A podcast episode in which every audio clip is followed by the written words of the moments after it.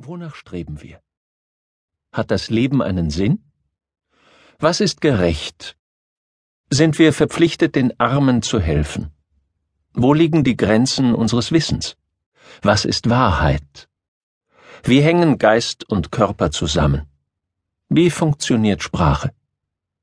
Sind wir frei in unseren Entscheidungen? Lebe ich mein eigenes Leben? Gibt es die wahre Liebe, Dürfen wir Tiere essen? Was ist ein fairer Lohn? Was kommt nach dem Tod? Soll ich an Gott glauben? Und was war zuerst, Huhn oder Ei? Mit diesen und ähnlichen Fragen beschäftigt sich die Philosophie seit über 2000 Jahren. Bei einigen tappen die Philosophen noch heute im Dunkeln, bei anderen haben sie Licht ins Dunkel gebracht und in manchen Fällen sogar eine gut begründete Antwort gefunden. Der Zweifel und die Suche nach guten Gründen treibt die Philosophie an.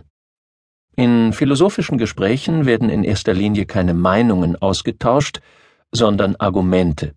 Alles darf hinterfragt werden, und jede Behauptung sollte begründet werden.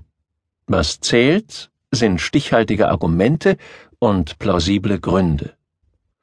Wer seine philosophische Meinung nicht begründen kann, der hat verloren. Und wer jedem Einwand standhält, der hat gewonnen. So einfach ist es mit der Philosophie. Die Philosophie ist allerdings keine reine Argumentationsschlacht. In erster Linie streben Philosophen nach Verständnis und Klarheit. Das fängt bereits bei den Fragen an. Wer fragt, ob wir frei sind, sollte zunächst klarstellen, was er mit dem Ausdruck frei meint. Wer fragt, ob wir die Wirklichkeit erkennen können, sollte sagen, was er mit erkennen und Wirklichkeit meint.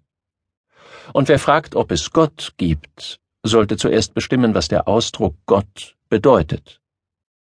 Erst wenn wir die jeweilige philosophische Frage und die darin verwendeten Begriffe verstanden haben, können wir uns auf die Suche nach einer Antwort machen.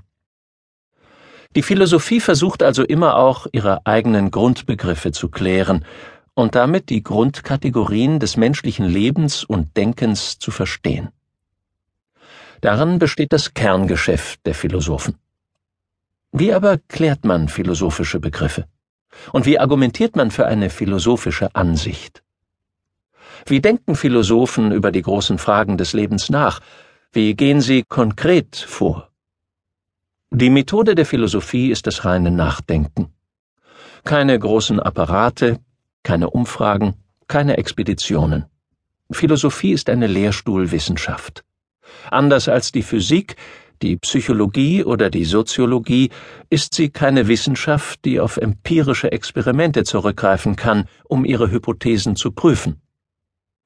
Die Physik kann einen Stein fallen lassen, um zu sehen, ob es die Erdanziehungskraft gibt. Was aber können die Philosophen tun, um zu sehen, ob wir frei sind, ob wir Tiere essen dürfen, ob die Roboter der Zukunft Gefühle haben können und ob wir verpflichtet sind, den Armen zu helfen? Die Philosophen lehnen sich zurück, denken sorgfältig nach, hinterfragen alles, beschreiben genau, argumentieren scharf und behalten in Diskussionen den Überblick. Eines ihrer Wundermittel dabei sind Gedankenexperimente. Die Philosophen spielen in Gedanken wirkliche und unwirkliche Situationen durch und spüren so die Bedeutungen fundamentaler Begriffe auf, stürzen Theorien oder legen die Grundbausteine für neue Gedankengebäude. Nehmen wir als Beispiel die Grundfrage der Ethik. Was ist gut? Oder auch, wann ist eine Handlung moralisch richtig? Diese Frage klingt zunächst sehr abstrakt. Das ist sie auch. Vielleicht kann uns ein Gedankenspiel helfen. Stellen Sie sich vor, Sie sind Zugführer, fahren in einen Tunnel und sehen plötzlich fünf Gleisarbeiter vor sich. Natürlich betätigen Sie sofort die Bremse, aber nichts passiert. Die Bremsen sind defekt. Sie können das Leben der fünf Gleisarbeiter nur retten, indem Sie eine Weiche stellen und in einen anderen Tunnel einbiegen. Leider befindet sich aber auch da ein Gleisarbeiter, allerdings nur ein einzelner. Was würden Sie tun? Würden Sie die Weiche stellen, damit anstatt der fünf Menschen nur einer stirbt? Was würden Sie tun, wenn es sich bei dem einzelnen Gleisarbeiter um Ihren besten Freund handelte? Nun stellen Sie sich vor, Sie sind Chirurg und vor Ihnen liegen fünf Patienten. Der eine braucht dringend ein Herz, zwei einen Lungenflügel und zwei eine Niere. Alle fünf haben dieselbe seltene Blutgruppe. Leider konnte bisher kein Spender gefunden werden. Die Zeit drängt.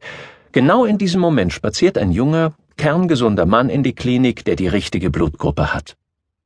Sie als Chirurg könnten den jungen Mann schmerzlos töten, seine Organe entnehmen und den fünf Patienten das Leben retten.